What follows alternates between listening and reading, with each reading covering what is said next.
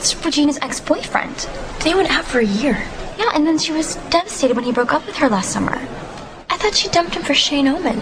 Wait, irregardless, ex-boyfriends are just off-limits to friends. I mean, that's just like the rules of feminism.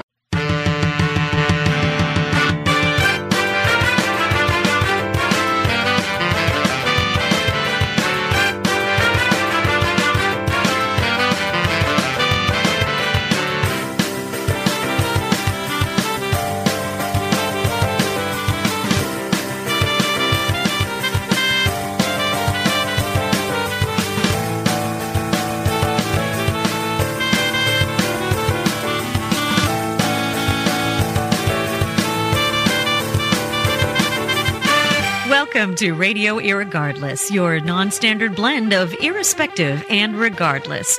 Now, please welcome to the Internet Airwaves. Really? Internet Airwaves? It's okay. You can just do it. It's just say Internet Airwaves. It sounds really cool. All right. Sorry, I'm just... Internet Airwaves. Okay, then. Please welcome to the Internet Airwaves, your host, Mark Scalia.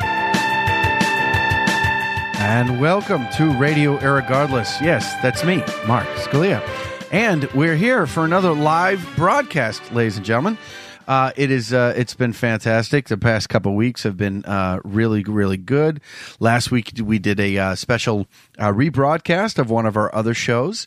And I believe me, I have fun listening to them as well. And if you're just tuning in, welcome either from my website, markscalia.com, or from mixlr.com. If you are on mixlr.com, you have the ability to chat with us live. Please, any comments or questions or anything like that, be sure to type in for that, and I'd love to hear what you think, and I'd love to hear your answers for the games. And yes, we're playing some games, but before we get to the games, we're going to tease the games out. I'm going to do my opening monologue, The Happening Now. It is, of course, fall. It's getting cooler and cooler, and today is Wednesday, the 23rd of October, and this is Game 1 of the World Series. And so far, because we're doing this live, the Red Sox are doing very well. That's the good news. The bad news, we actually had we had a little bit of a tragedy today. A high school student decided he was going to, I guess, kill a teacher, which, you know, normally I would be like, hey, let's talk some funny stuff. But I did want to acknowledge that. It's a really important thing. And you know, the ball game, they acknowledged it. And the least I can do is actually acknowledge it over the air as well. So I know that everybody's thinking of that, the teacher, and you know, probably the kids' parents too. It's a very weird thing, and it's weird. It's like things just start happening that never could happen 20 years ago. Like, I would have never thought. I mean, I brought a knife to school, and I thought they were gonna, you know, assassinate me. I thought I was gonna be burned at the stake, and it wasn't even a knife. It was like a pocket knife. It was like a single letter opener kind of thing, and you would have think I was gonna assault the president or something like that. So when shit like this happens, it really gets to me. It bothers me quite a bit, because it doesn't need to. It really doesn't. So in a lighter note, I was actually just in Medford, and I was not performing, but I was actually on the Chris Earle show. He actually broadcasts at Tufts University. So I'd like to give as the kids say, a shout out. I will give a shout out to Chris Earle and his Tufts Time Travel. We did a wonderful show where he placed songs from different times, and he calls it a time travel show. And we actually had a lot of fun on that show. The next thing, because it is Halloween in Salem, I've always felt there should be places that you do want to avoid at certain times of the year. St. Patrick's Day, don't go to Chicago. Just not a good idea. It's too many people. It's crazy. It's insane. Mardi Gras, New Orleans, same thing. They get drunk. They puke in the streets. It's a lot of fun.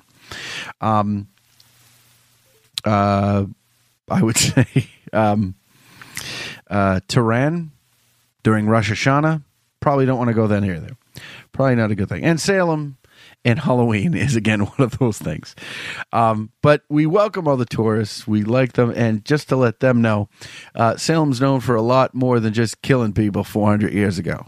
Just let it go, people. Just let it go.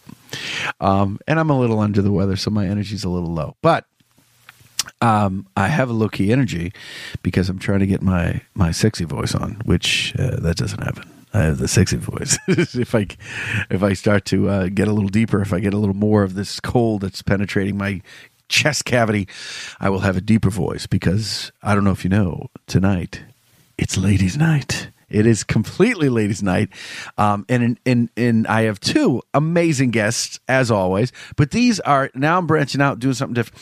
We have an actress, or technically an actor, but you know, actor. We'll see for clarifications if that's what she wants to go with. And we also have a comedian. Or a comedienne, depending on how she wants me to address her. But we have two lovely ladies, and of course it's radio, so they are sexy, hot, amazing ladies, not only in radio but in live stage productions as well. Oh, not only live on stage, but I think they're sexy and hot all the time. I would think so. It's not like they don't cocoon out, you know, they don't just transform. They're wonderful, smart, funny, talented ladies. And when we come back after the break, I will give you a wonderful chance to get to know them as well. And tonight, because it is ladies' night, I've engineered and written some amazingly sexist game for the ladies to play. A game called, of course, we're going to play. It's strong enough for a man, but made for a woman. So it's about, it's basically just that. And the other game, which I used to call "If You're Going to Insult Me," but now we're going to play "If You Can't Say Something Nice." And these are both really nice. I'm the least amount of class on this show tonight. So we're trying to classy up the joint by bringing the broads in. That's what's happening. But we'll be right back, and we'll get to meet our amazing guests. So stick with us here at Radio Irregardless.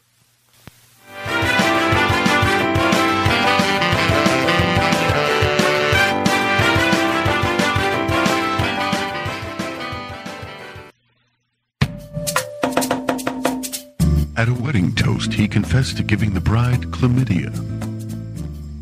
People know him as that guy. He'll ask about your children at a urinal. He once approached an undercover officer for drugs in front of a police station. He is the most inappropriate man in the world. I don't often drink beer, but when I do, it's at an AA meeting. Stay thirsty, my friends. Hi, this is John M. Keating, and you're listening to Radio Irregardless with Mark Scalia. So now you know. And knowing is half the battle. G.I. Joe!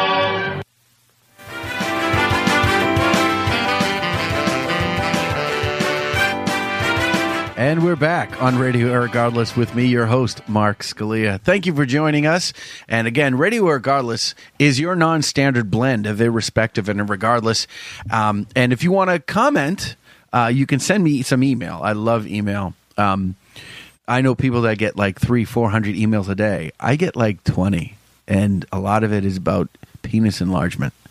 And I don't need it. Not because I couldn't use it. I don't need it.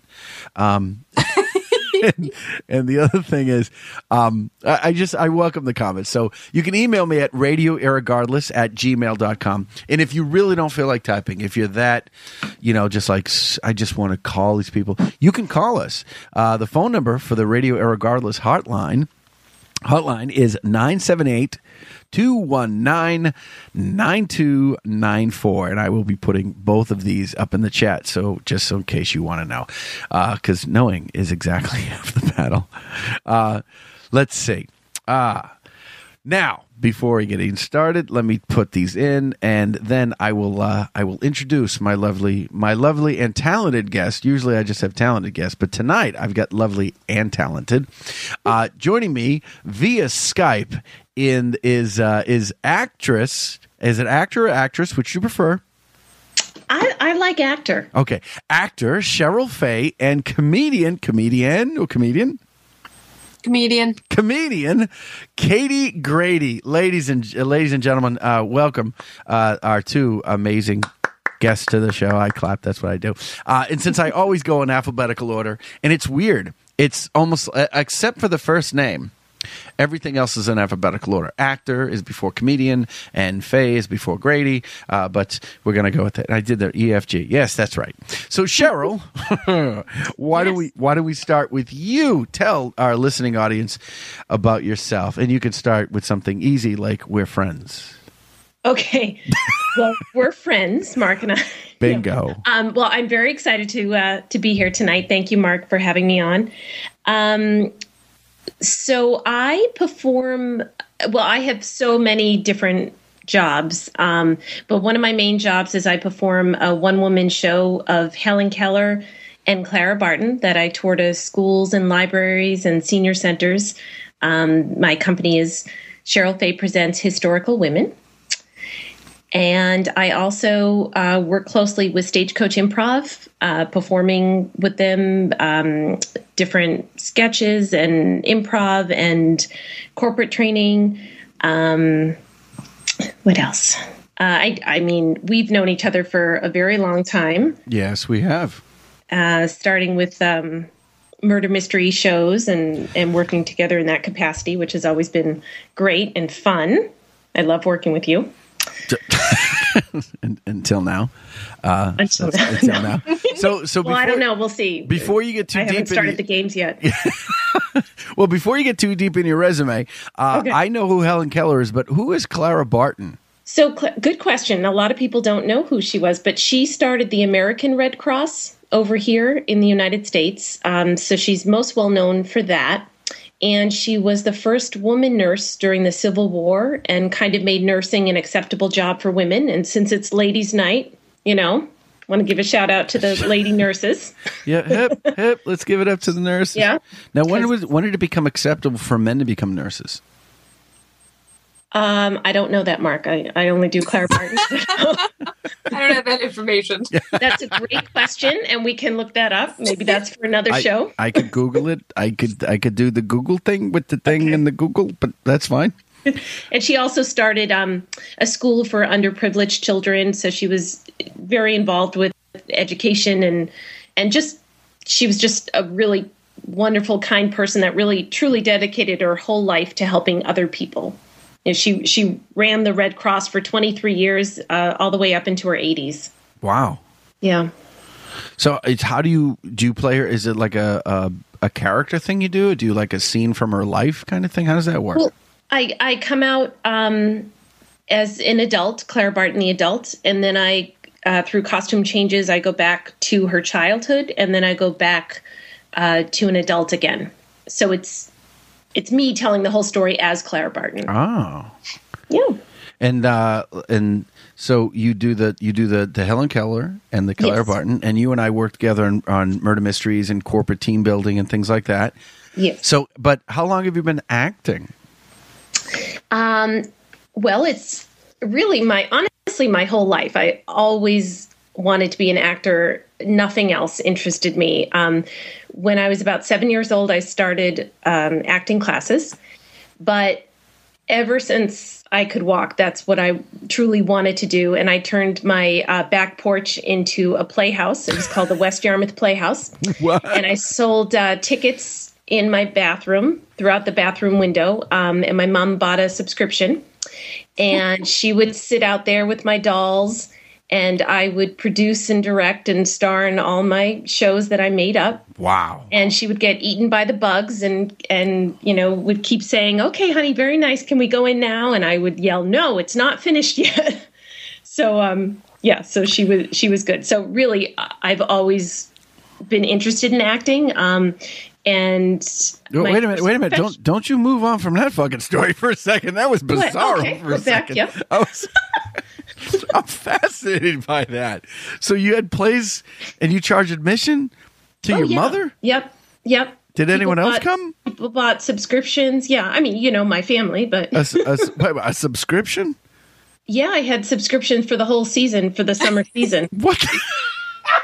Yeah, you might. I don't know if you've ever heard of my musical. It's called "Guests for Dinner Can Be a Problem." I wrote a song. Did you? It's a very short song, and I can't sing, but I'm happy to do it again. And I know the listeners must be dying to hear an excerpt from that. Before, and we'll end on the musical note, and then Katie, get ready to follow it. All right. Okay.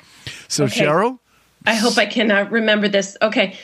Guests for dinner can be a problem. Guests for dinner can be a problem. One likes Italian cuisine and one likes seafood. Oh, guests for dinner can be a problem. Don't you know now? Guess.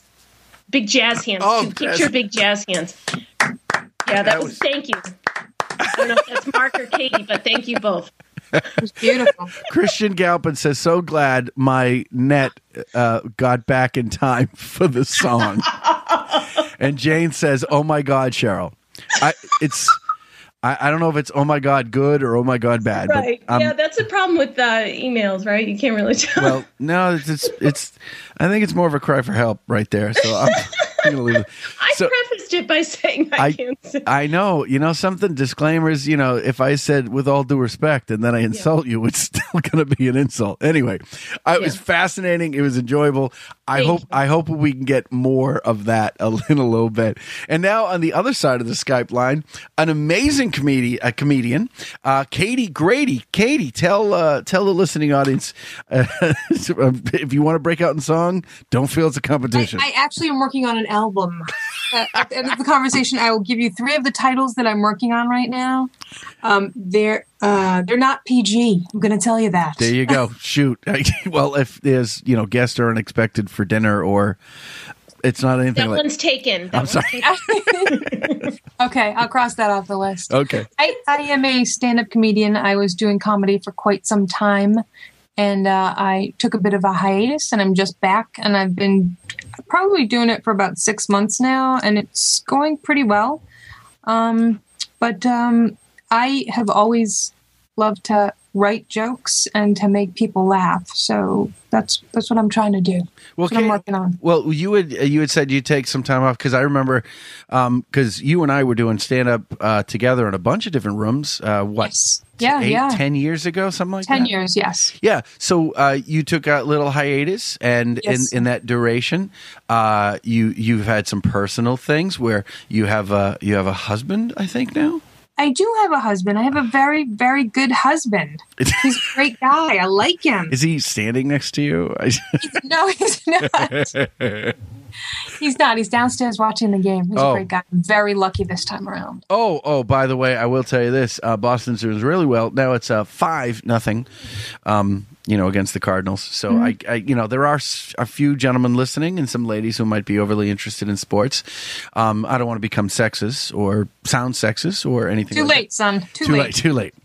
So where else do you perform, bitches? No. Wow, where'd that come from? So as far as the stand up, where now you took the hiatus for a while, and did you find it difficult getting back into it after the break? I will be completely honest. For that entire time, that 10 years, I never once thought of writing a joke. I never thought about going back to stand-up. It didn't even cross my mind. I thought that I blew it, and I was too old to get back into it, and it was just, And then just one day I was sitting at the table, and I thought, God, I really miss writing jokes. That made me so happy. And it's been difficult to get back in and start from square one all over again, to be back in the open mics and to just be another face in the open mics when I used to be somebody. Yeah. No, I completely understand that. And, I just want to let you know that, even when I went up, because we had seen each other at the Winter Circle about a month and a half ago, and without missing a beat, I was like, hey, it's good to see you. And I was like, she's not an open micer kind of person. Everyone has been so phenomenal. All of the comics that I've run into have been so kind to me and so welcoming and so nice. And I really I didn't expect that because I thought people would think of me what I thought of myself. Oh. which is my act. But everyone's been great. Everyone's been great. So now that you came back, and because Cheryl got to sing a song from her childhood of her creativity. And by the way, Cheryl is extremely funny. She's not, you know, she's not a singer, but she's extremely. I said that. I said it was the last musical I wrote for myself. Right, right. And everybody completely believes you. But I totally lost my train of thought. Son of a bitch. Oh. You were saying I was funny? No. Yes, you were funny. Now, Cheryl is not a comedian per se, but she is an amazingly funny actor to work with, both improvisational and scripted. So it's so we have good comedy company tonight, which is great. But the question I'd love to ask you, Katie, is what's your favorite joke that you've written since you've been back? Or did you just take the old stuff and modify it? The joke that got me back on stage, you're not going to believe that. Let's tell it. So stupid, it made me laugh so hard. My husband travels a lot, and he went to China, and I don't know if you remember. There was this giant bird flu outbreak in China. Oh, yeah. And when he went back, there was actually another one, but the strain had mutated. Now it's actually sexually transmitted now, and they're calling it chirpies. That's what got back on stage. That's hysterical. First of all, I was like, oh my God, that's brilliant. People are going to love that. You got to keep doing that. That's funny. And that's the joke that got you. You're like, I can't let this go unnoticed. I'm just happy I got that. Yeah, Cheryl's really funny, which is bizarre because she doesn't understand jokes sometimes, which is funny. That's true. True story. So, here's what we're going to do. Now, we are going to play some lady-friendly jokes, some games tonight. Lady-friendly. And I like to say it, and I don't always. I think when I did my test broadcast, I had Jesse Boddy, who is comedian actor, and I had Amy T, who is actually a comedian. So I've had my on air menage before, but not in the professional way. So not to say that you ladies are. I should go to break for something bad. What are you saying? I'm not saying anything. I'm not sure. I'm back. Lady-friendly comedy. Does that mean we don't have to wear a cup tonight? No cups. There's no cups. All right. Helmet? How about that? Just I always have a helmet. Well, that's ironic because after hearing some of Cheryl's songs, I put my helmet on. Hey. It was indeed a freaky song. You cannot back out of that. You know what? It's sold out. It's sold out at the West Yarmouth Playhouse. Yeah, it sounds like oppressive theater is to me. It sounds like just oppressive theater. People are getting bit by bugs and you're not letting them leave. Like, I've had some subjective shows in my stand-up comedy career, but never to the point where I said, you have to stay or else, or I'm going to be unhappy. All right, here's what we're going to do. I did want to ask you this, and I know that we had talked this before we got on air, but it's always been a question, and I mean, I've been in this long enough so that I've been in stand-up long enough and acting long enough. I do see a difference between the sexes, whether there's opportunity, whether there's availability.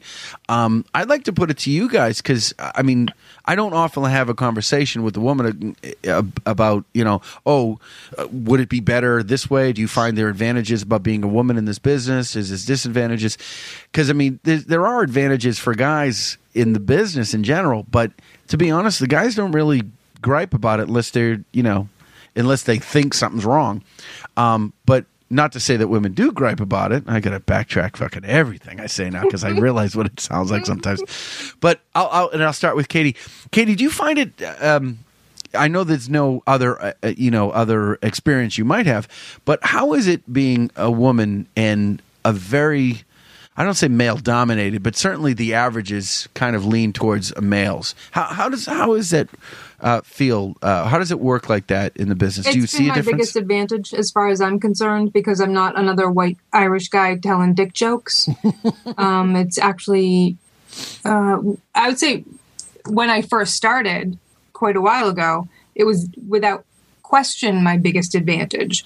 I think it's a little bit more difficult this time because I'm an older woman and going into the places where all the young guys are hanging out, it's sort of, there is this misogynistic kind of date rapey kind of feeling sometimes.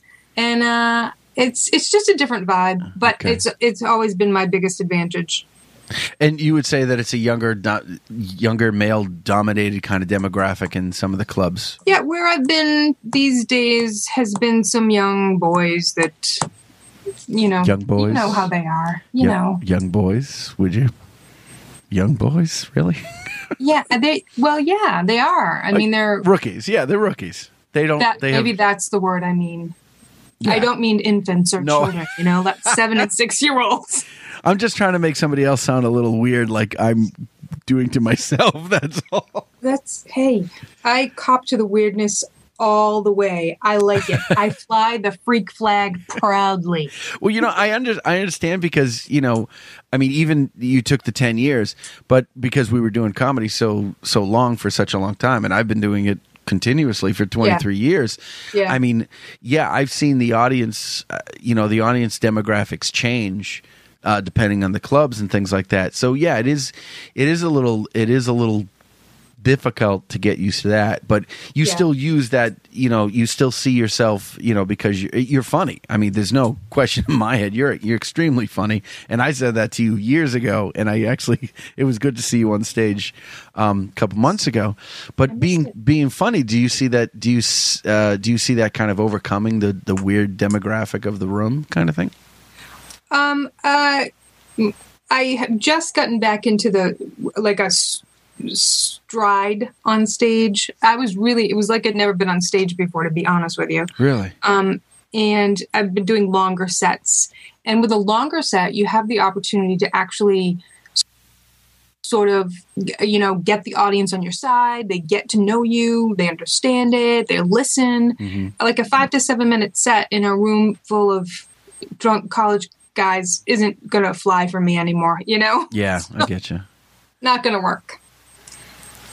No, completely understand. So, and Cheryl, I'll kind of put the same kind of question to you as well, because I know in community theater, women outnumber the men like 8 to 1, but in the film and film and television, I don't know how if you see an advantage or a disadvantage because of because you're a woman. I almost want to say a disadvantage. I feel like I have the opposite problem of Katie, because I feel like there's either fewer men or more opportunities for men, it just seems. And I just feel like, it's more challenging. And being a brunette in her 30s and young mom, or, the types that I normally go for, just it feels like a lot of people fit into that type. So I find it challenging. Well, I think we're all we're all older. So it's not like I was going to say, take 10 years off and come back as the real old lady. Yeah. Katie's getting a little uppity when it comes to Cheryl's mid-30s. You got nothing, girl. I'm like, Katie, I don't know how old you look. So you look young. So I'm like, what? It's smoke and mirrors. You're like in your 70s or something. You sound good. Feels like it. No. But yeah, we're all in that demographic. And I know for me, I walk into an audition. If I see if I see somebody with, 20 years younger than me or 10 years younger than me, I don't really think twice about it. But because I live with an actress, that's one of the things I hear mostly. Now, maybe it's because I'm a comic and I don't really care about that much, because I look at, maybe I look at a different set of variables. But is age more of a factor, or is it sex? Or is it both? I don't know. Yeah, dead air doesn't work on the radio. Okay, so I was thinking, sorry. That no, was it's all right. Dead air. You can't see me nodding and thinking. I think a little bit of both, I guess I would say. And Katie? I can be funny when I'm 102, as Joan Rivers has shown us all. Yeah. But I don't know if I'm going to want to get out of bed to go to a show. Maybe if I could do this and people could come to me. I mean, that would be ideal. Well, you know? If I could Skype my comedy show. Skype comedy shows. My cat and my dog. Well, it's pay-per-view. That's all you do is you just charge it. You get they don't get your name and they can't Skype you unless you do it. We could all work that out. So now that we've established how we're all kind of bitter on some level, which is good. We're old and tired. Yeah. So it's good. So disadvantages don't just come with sex. They come with age as well. That's nice to know because I've experienced the same thing and I hate other people. I don't care if they're younger or older. But here's what we're going to do. I'm going to take a quick break. And when we come back, you know what time it is, ladies. It's time to play some games. Ladies and gentlemen, we will be right back on Radio Irregardless with me, your host, Mark Scalia.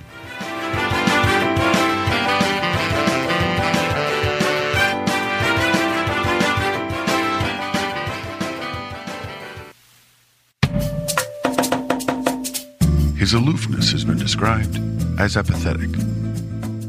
He doesn't lean left or right. His Facebook status is whatever. He once had a 3-hour conversation with a woman and only said 3 words in the last minute. He is the most uninterested man in the world. I don't often drink beer. I don't really care what I drink. Stay thirsty, my friends. All right, so I just did this radio, regardless of whatever the hell it is, irregardless. And honestly, the games were really stressful for me. I'm taking a little Razepam so I can sleep tonight. You know what? I don't even know if I recommend this show. If you have any kind of anxiety disorder, don't even bother.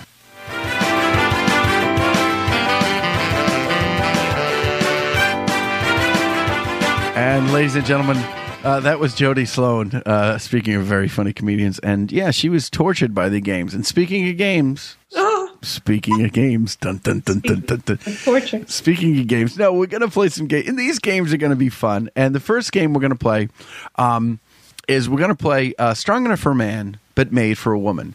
And I was a little, I don't want to say it was rushed. I had some stuff going on today. So, but I was able to put this together. And I was thinking, you know, there's some, you know, the chick flick versus guy movie kind of thing. And I know it's stereotypical, but it does exist. Now, the best part about this game when I was creating it is, I don't know if the audience realizes this, but the two ladies that are on this program with me, Cheryl Faye and Katie Grady, are not the stereotypical ladies. They have some range. They have some diversity. They have some interesting little nuances that don't... Yes, I have testicles. That too. But they are not the stereotypical, you know, women. So... It's going to be difficult. So I thought, how could I show this? So what I did is, because it's Strong Enough for a Man, but Made for a Woman, I have actually 10 movies. And the movies I'm going to describe can be chick flicks or guy movies. So, and it's up to the ladies to figure out which one is which. And I'm going to give them only the description of the film. And these are from IMDb. So these are the official descriptions. It's not like I'm making it up. And then they get to guess. So here's what we're going to do, ladies. Since we started with Cheryl, we're going to now start with Katie. Katie, I'm going to describe a film. You have to tell me the name of the film. Okay. If, after I give the description, Cheryl, you have a chance to steal once I start naming who is in the movie. Perfect. So that's the way it's going to work. So I'm going to read the description of the film to the person playing. If that person can, I'll give the person one guess, and then I'm going to start naming who is in the film. And after that, it's even the audience, even our listeners can do what? Mark's third reference insulting the ladies is changed. Christian's just telling me I'm insulting the ladies. I'm doing the best I can. I'm not used to talking to women like this. Usually it's casual. Is it a chick flick or a guy movie first? or just get some Katie. Well, you don't necessarily have to tell me if it's a chick flick or a guy movie. Okay. But you won't know if it is either or. Right? Get it? You just want the title? Yep, just the title. Okay. All right. So, Katie, are you ready? Yes, I'm ready. Good luck, Katie. All right. Thanks. Now, Cheryl, listen too, because you have a chance to steal before I know. Starts. I'm listening. All right. This movie came out in 1987. Spending the summer in a holiday camp with her family, Frances Houseman falls in love with camp. The one with, I know this. Yes. It's with the falls in love with baby in a corner. Falls in love with Kant's dance instructor Johnny Castle. You're cutting out on me. Sorry. No, that's fine. I got you. It's you get one guess at the name of it. Oh, sweet mother of God! That guy's dead, and she had a nose job, and it's called. I need a guess. Oh, look, everybody's got. And Jane, it is not. Every time Jane wants an answer to something, she puts in Hill Street Blues. She's killing me. She is killing me. It's Hill Street Blues only when we play songs with saxophones in it, Jane. Katie, your guess. I'm singing that entire song in my head, hoping I will get the answer. All right. Because I've had the time of my life. Right. It starred Patrick Swayze. Yes, I know that. Jennifer Grey. I know this one. Well, steal it if you want. Say it. Oh, I can't. And Jerry Orbach. May I? Yes. Yeah. Yes, by all means. Is it okay? Okay. What is Dirty Dancing? What? Oh, that's it. This is not Jeopardy, and yes, it is. What is Dirty Dancing? Jesus. I got excited. It's like a game show. It is a game show. And you know something? Since you got it right, I will give you the... I bet you do all kinds of right. Yes, you do. You got it right. So, that is one for Cheryl on a steal. So, Katie, now the same rules. Yay, Cheryl. Yay. Law and Order. Jerry Orbach was in Law and Order, but yes, he was in Dirty Dancing. All right. Now, here's another one. Okay, you ready? Yes. Cheryl, this movie was made in 1990. A man in a legal but hurtful business needs an escort for some social events. He hires a beautiful prostitute he meets only to fall in love. Pretty Woman is the correct answer on that one. Oh, my goodness. I didn't think I'd get any of No, I didn't think you would either, but that is correct. So let's see. You got this one right. So how about... When I'm right. And when I'm wrong, I could have been right. So I'm still right because I could have been wrong. All right. You were totally right on that one. All right. Katie. Yes. Are you ready? I am. All right. Let's see. This movie was made in 1999.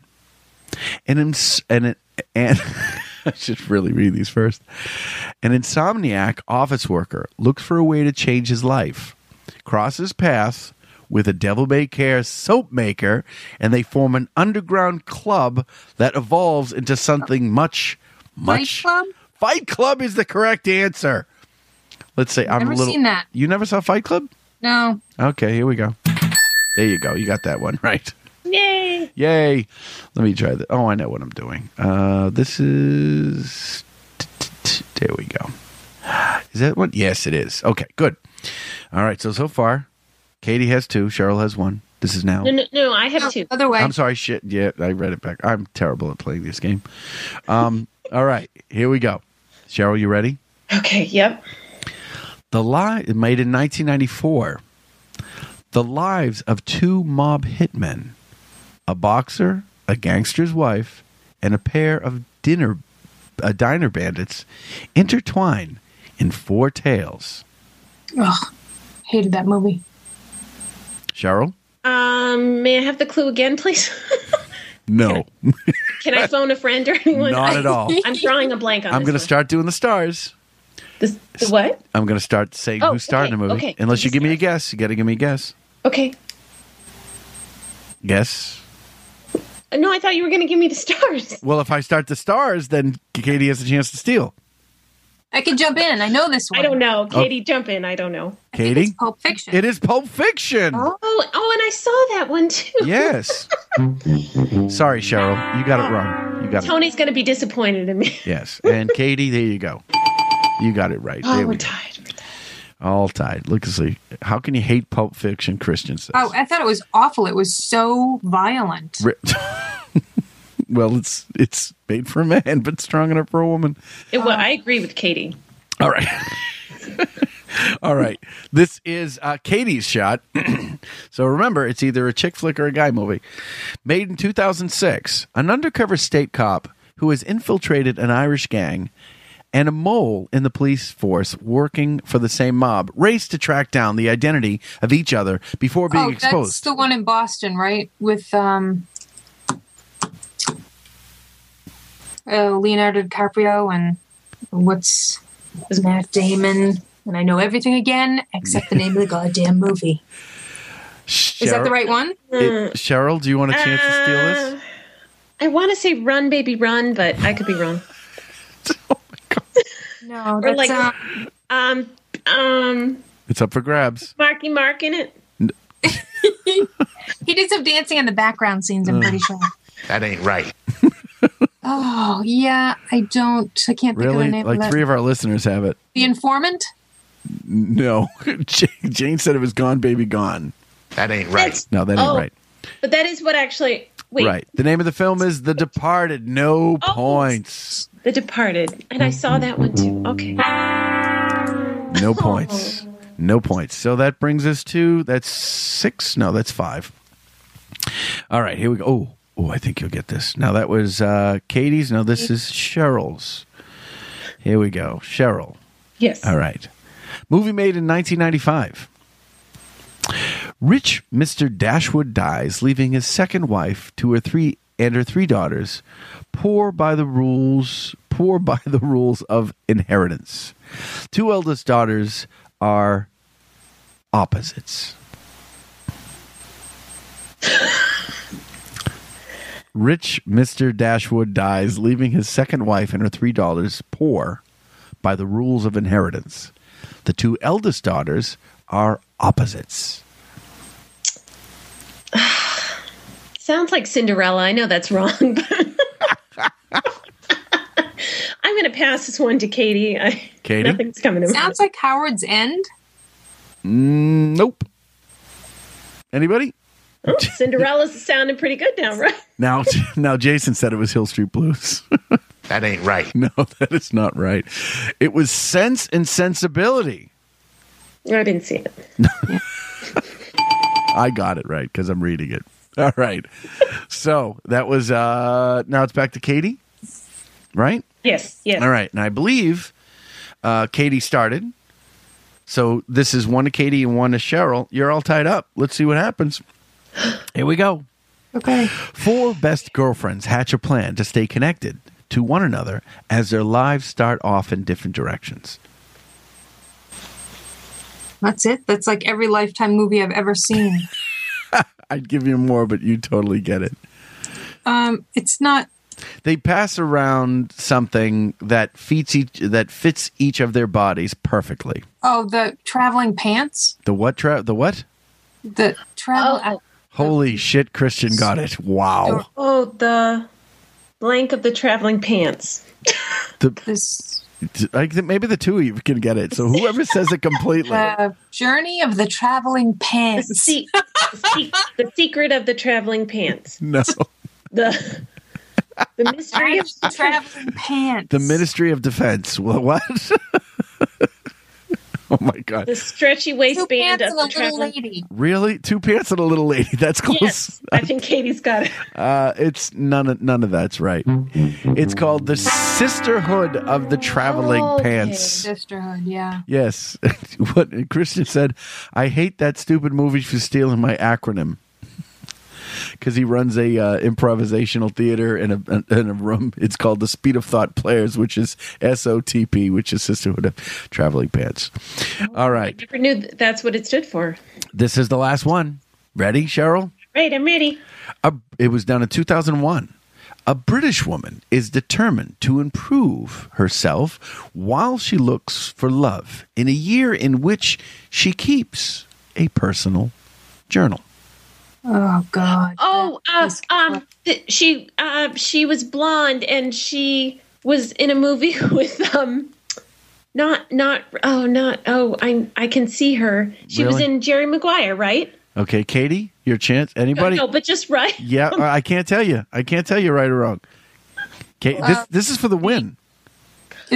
I was thinking it was the other one with Julia Roberts, Eat, Pray, Love, but I guess it's that other one called Diary of a Madman. Diver Man. No, not Diary of a Mad Black Woman. No, it's not. Diary of Anne Frank. The Diary of Anne Frank is not correct. No, I knew that was wrong. I was. No, that's. I don't think that's enjoyable. No, but wasn't she in Jerry Maguire? She's the blonde. Yep. Like Mrs. Right. Yeah. Well, yes. The actress you're looking for is Renee Zellweger. Yes, thank you. Yes, and what's the name of the movie? Mrs. Colin Firth was in it. Hugh Grant was in it. Really? Jason Body just wrote, "Did these chicks own a TV?" Yes, but I never watch it.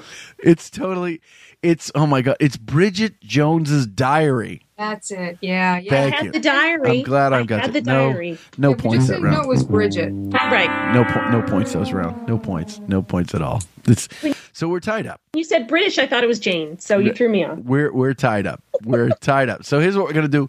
To solve the tie, we're going to play a wonderful game I like to call...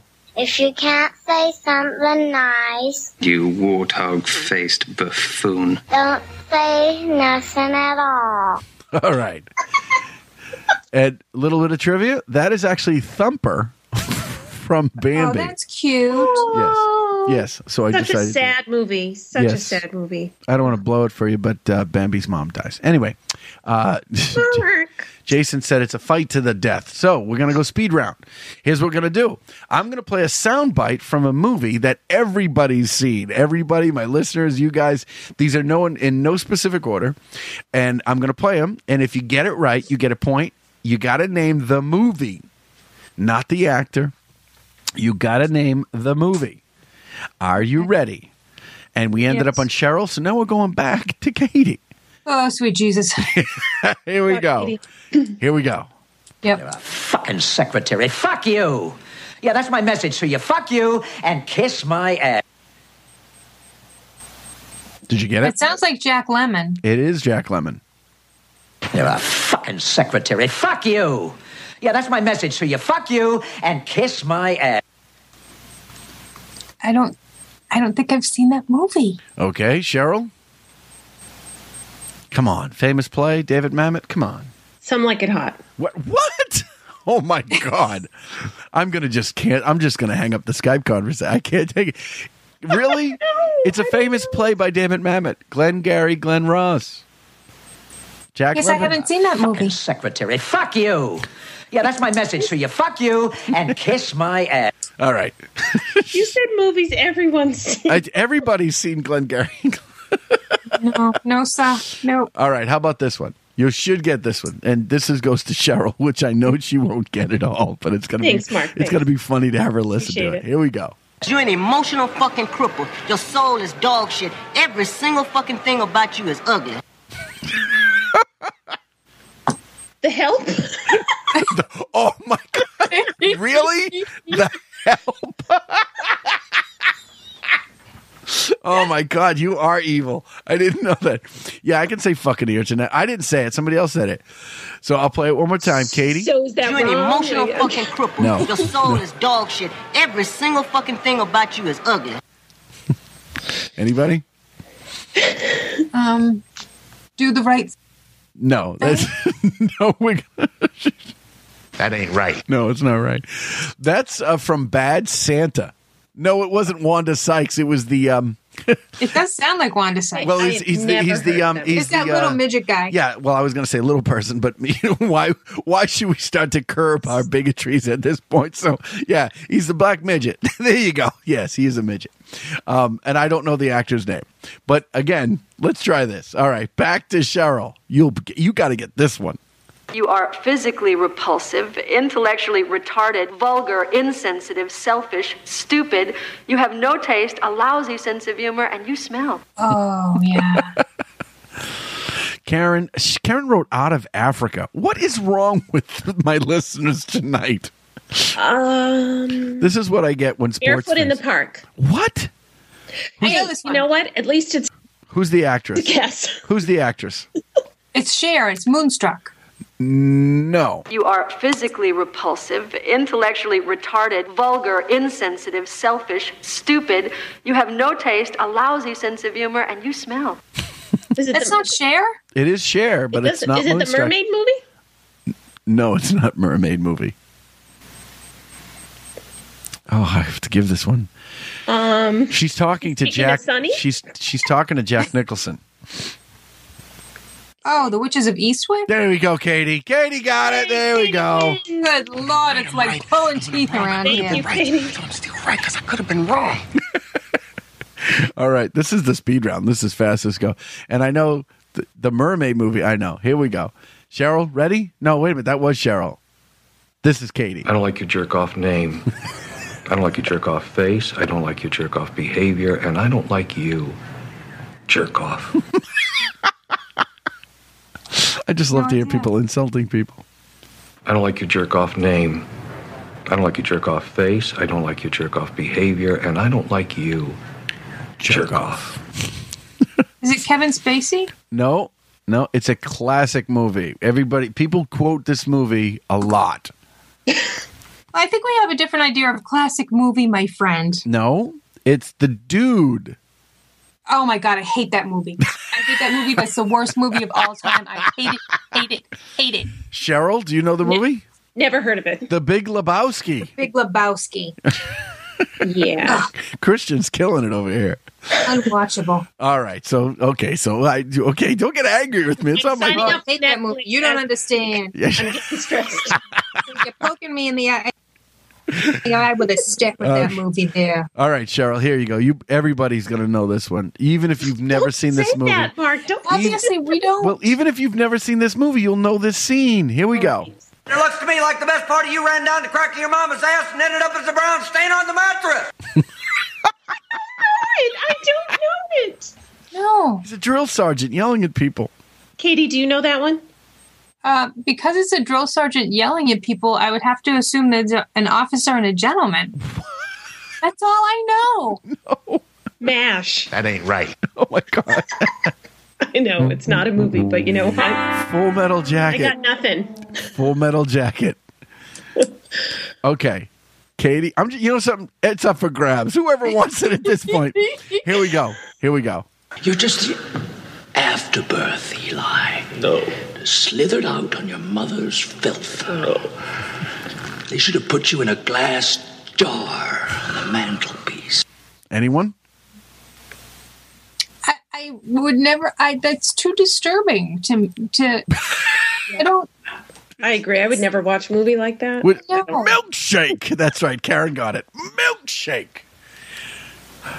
I'm an oil man. Hard. It's from There Will Be Blood. Daniel, well, that was an excellent movie. Daniel Day-Lewis. Yeah. All right. Up for grabs. Here we go. You are a sad, strange little man, and you have my pity. Everybody's going to get this. First person who says it. You are a sad, strange little man, and you have my pity. You know, I know they're not that difficult. All the listeners are killing it. They're getting everything. Well, when you say everyone's going to get that in the... Everybody, it makes me feel bad. Everybody listening is getting it. You are a sad, strange little man, and you have my pity. I don't know. It's actually Tim Allen. That's Tim Allen's voice. Is it in the Santa Claus? Oh, I was just going to guess it's Santa Claus. No. You'd both be wrong. Toy Story. Oh. It's Buzz Lightyear yelling at Woody. Okay, I believe you. I'm not doubting that. All right, okay. Now this is, I will say this, and this is a classic, super classic. Ready? You despise me, don't you? Well, if I gave you any thought, I probably would. Casablanca. Oh, it's a double. Now we get Casablanca. Bing, bang, 2 points. There we go. I'm going to give you both points. At least America knows I watched one movie. I could have been right. Right, because I could have been wrong. All right, now, this is... Cheryl, you can tie this up, or you can just be eliminated. You got to get it to tie it up. There's a name for you ladies, but it isn't used in high society, outside of a kennel. The women? Are you kidding me? That's what I was going to say. See, this is our... Is that right? Yes. When I'm right. And when I'm wrong, I could have been right. I could have been wrong. I know that one. It's all tied up. Ladies and gentlemen, I don't know where else we can go but up from this point forward. And you know what we're going to do? We're going to take a little bit of a break. I'm going to tally up the scores, and I'm going to tell you who did it, who's going home. Well, everybody's going home. No, nobody's staying here. It's not going to work out that way. But we will be right back after some words from our wonderful sponsors on Radio Irregardless with me, Mark Scalia.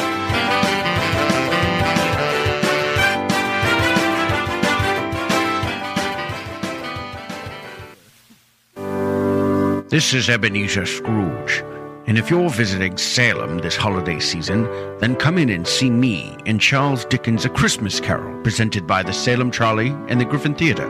This humorous interactive performance reanimates the Dickens classic. Experience A Christmas Carol with a twist on the Salem Trolley as the holiday tale is brought to life. Tickets are on sale now. Go to salemtrolley.com and click the special tours link. This is Ebenezer Scrooge wishing you all... a humbug. Love food and wine? Take a Salem food tour and discover a delicious way to walk through history. Salem food tours are guided walking tours of historic Salem, Massachusetts.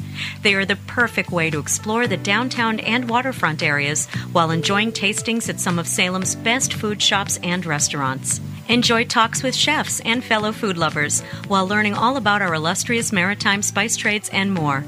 With today's culinary renaissance, locals and visitors agree Salem is truly a delicious place to explore.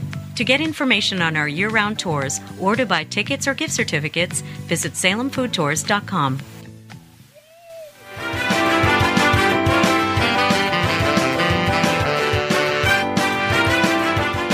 And we're back on Radio Irregardless with me, your host, Mark Scalia. And I tallied up all the points from our games. Lightning fast. It took no effort whatsoever to tally the points.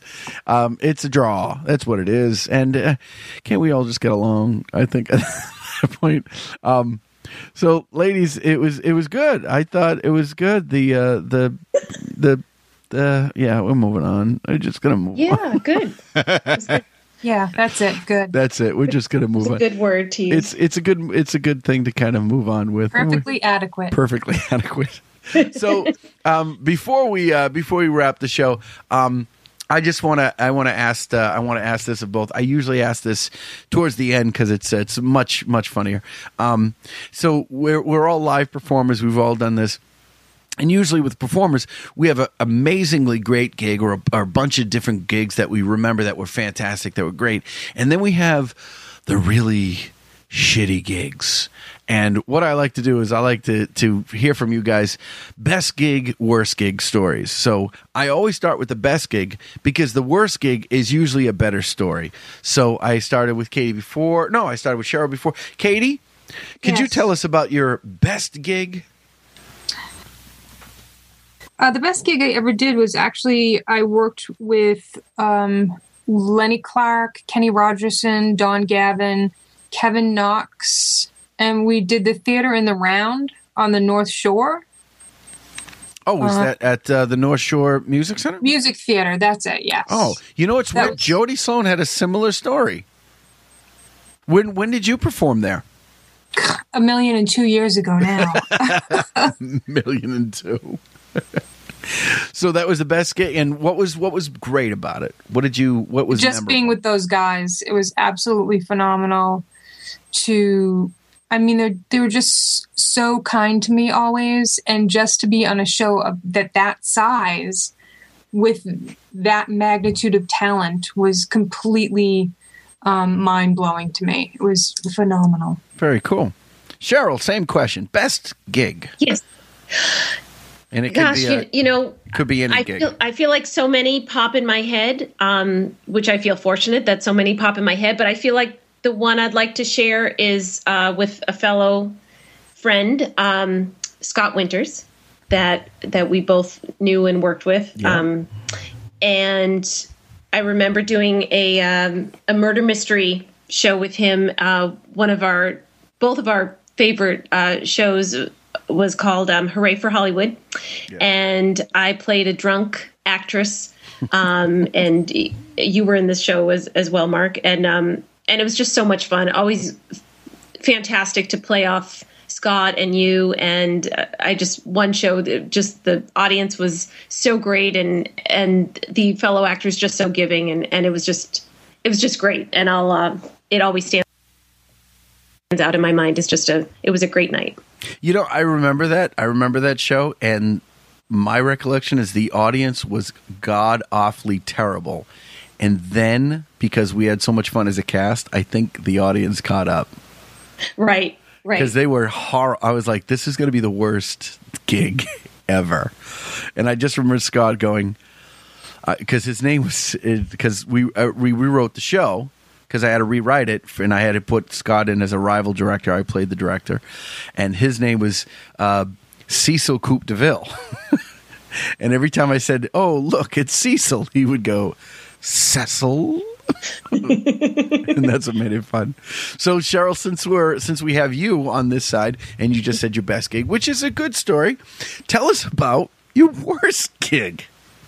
Like, all right, I remember one time I did a job at the New England Aquarium, and I was a costume character, and I had to dress up like a giant fish. It was they're not always glamorous. That's what I tell people. My jobs are not always glamorous. And it was, I forget the name of the fish, but it was on a child's like computer game. So it was a well-known character. And the costume was so huge. Well, wait a minute. Hold on. Was it a fish in the aquarium or just like a... No, I was the fish. Right, but were you wearing... No, it wasn't... I was at the aquarium, but it wasn't a fish at the aquarium. It was from a child's, like, computer game that the character was a fish, but I don't remember the name of the fish at this time. I've tried to block out this... It wasn't Nemo, was it? Jason, it was not Nemo. Jason thinks it's Nemo. It's always been a dream of mine to play Nemo, but I haven't. Well, I would lean to a Dory, but... You don't start at the top, Mark. Exactly. Exactly. You work up to Nemo. So the costume was so huge, they couldn't even get it in like in a case. They had to open up this big wall of the aquarium to even get it in. So I'm in this costume, okay, and I'm not allowed to speak, not allowed to say anything. Right. And this dad is holding his son, who's probably like 4 or 5 years old, and his son starts to hit me. And the dad is encouraging this. Oh my God. And he keeps saying, "Hit him, hit him." Oh. And he's hitting me harder and harder. And I am like bouncing all over the place, and I can't say anything, and I can't really, hit the child back because that's frowned upon. That was a really... So what happened as a result? What happened? Did you kick the kid's ass? What happened? He just kept hitting me. I think I blacked out. I mean, eventually, yeah, I think I blacked out, and then I woke up, on the emergency table or in the fish tank or something. I don't know. He just eventually stopped hitting me, but he just wouldn't stop, and the dad was encouraging it. Just turn around and go, "Leave me alone." Yeah, that's an awful story. Katie, worst gig. Oddly enough, I was in a fish costume. What are the chances? What a small world. But you were playing Nemo, no? Did you upgrade? I think one of the worst shows that I ever did was, I don't even remember the place where it was, but it was when I first started. And I think it was like a car full of open micers. Like I think Ramu and maybe Cal Verducci. Oh my God, there you go. For some reason, Lauren Verge, I think it was, we were going to New Hampshire. We performed in a restaurant, and we had to stand on a booth instead of a stage. And there was a French fry light that was being held as our spotlight. And I'm not kidding. That almost beats my worst. But so you had a French fry light. Yeah, standing on a booth. That was Ramu's room, wasn't it? I don't think so. It was when he first started. I don't know who. It was like him and Cal Verducci were like booking the shittiest places in the middle of nowhere. Maybe that was their room. I'm not sure. Yeah, it was. I remember him going, "Oh, we don't have a light, but we can hold this lamp." That's what. Did you do that room? There was a bunch of shitty rooms like that. Oh my God! I can't even. Oh my gosh! But yeah, the rooms like that were bad. It was like in Skowhegan or something, or Saskatchewan. I don't even remember where it was. Someplace way up. There were some bad rooms. There was just some bad rooms. Oh my God, ladies! Thank you for the laughs of the world's the worst stories, because they're both. And just remember, the worst place you've ever played is probably so far behind you. You won't have anything bad. From this point forward, it's just going to get better.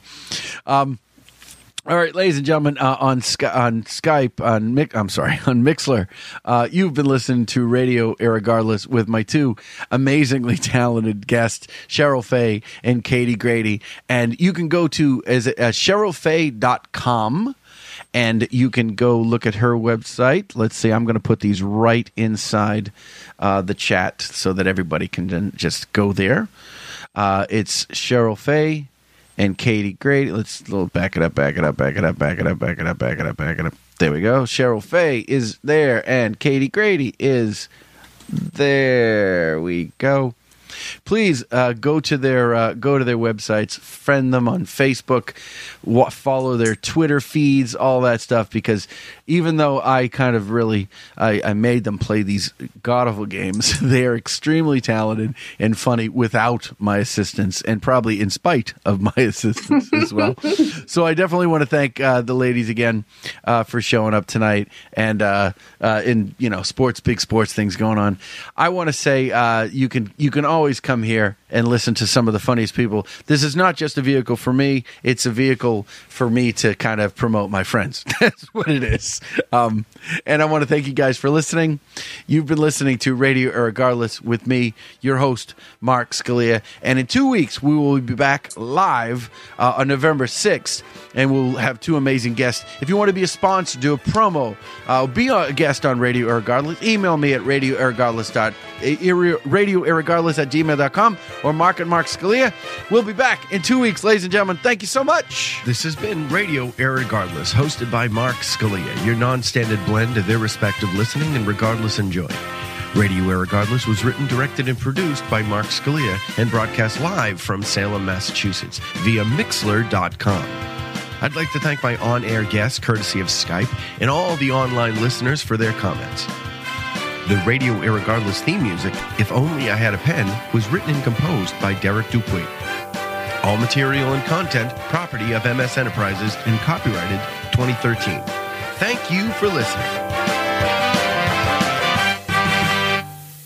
And finally, anyone who uses the term irregardless shall be sent to a work camp.